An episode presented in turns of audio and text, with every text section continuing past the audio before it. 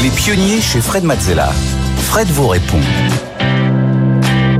On continue avec euh, vos questions. Chaque semaine, je réponds à toutes vos interrogations sur votre activité, votre business, l'entrepreneuriat, l'écosystème, euh, tout ce qui vous passe par la tête euh, et qui concerne l'activité économique.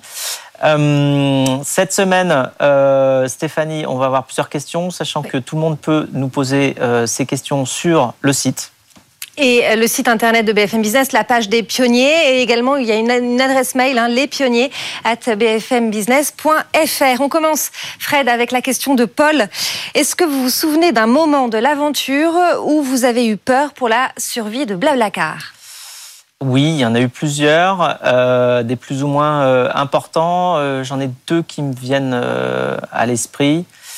un qui concerne un trou de trésorerie qui arrive aux sociétés. Enfin, c'est assez c'est assez courant, euh, malheureusement, c'est un problème d'anticipation, c'est-à-dire que, euh, par exemple, on attend des revenus d'un client qui ne viennent pas.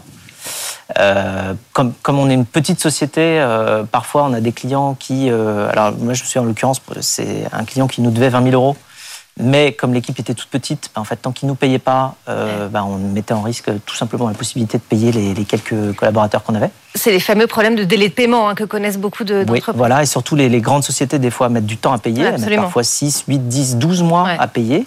Et en fait, ça, c'est très très compliqué pour une petite structure qui n'a pas de trésor d'avance. Je me souviens que même à l'époque, j'avais été obligé de, du coup de refaire un emprunt moi pour euh, remettre 10 000 euros sur les 20 000 qui manquaient. Puis j'avais rappelé une de nos investisseurs, euh, Catherine, qui euh, m'avait également prêté 10 000 euros pour qu'on puisse combler ce trou de trésorerie, sinon on ne pouvait pas payer les salaires.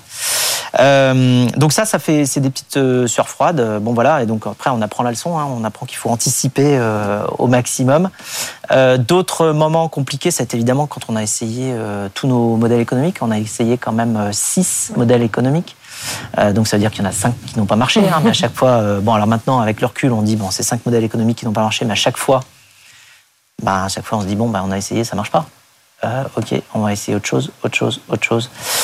et donc ça, c'est quand même assez stressant, mais il faut continuer à avancer. On remet un pas devant l'autre et puis un pied devant l'autre, et puis on, on arrive à, à progresser. Donc donc oui, euh, mais ça fait partie du chemin de toutes les mm. sociétés. Et si on n'a pas en plus cette petite peur, cette petite excitation, euh, euh, bah, quelque part on est, on est moins créatif. Donc mm. ça force aussi à être très créatif, d'avoir des petits moments où on frôle un petit peu des, choses dangereuses. Et conclusion, il faut avoir combien de trésorerie d'avance à peu près?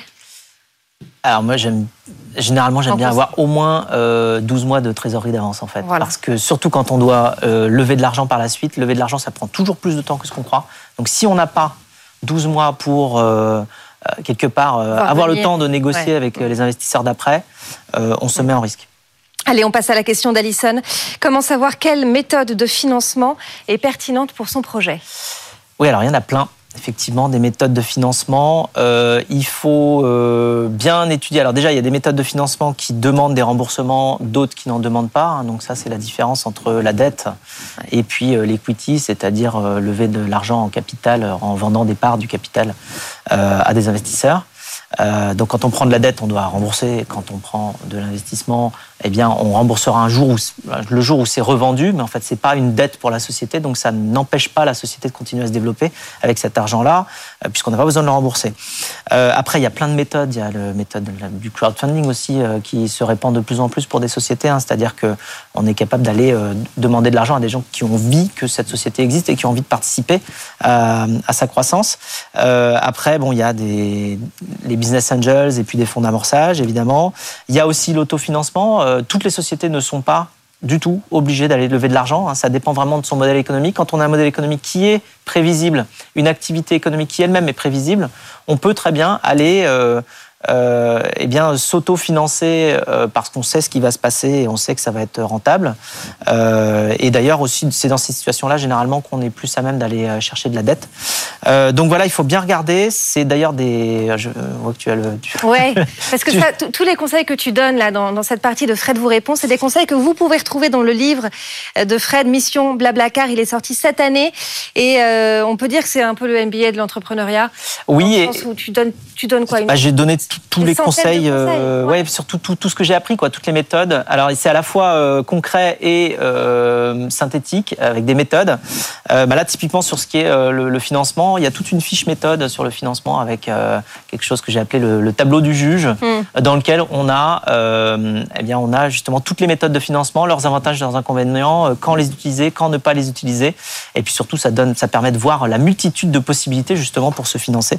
Et puis évidemment 500 autres sujets qui sont abordés, toutes les facettes de l'entrepreneuriat. Tout ça, c'est dans le livre de Fred, Mission Blablacar, euh, aux éditions Erol. Avec en Fred... prime les coulisses de la création de Blablacar, c'est-à-dire tout ce qui s'est passé derrière, quoi, tout, tout ce qu'on a, a, fait derrière. Merci beaucoup Fred pour euh, cette nouvelle émission des pionniers qui touche à sa fin. Oui. Mais on se dit à la semaine prochaine. On se dit à la semaine prochaine, avec grand plaisir. Bon week-end. Bon week-end.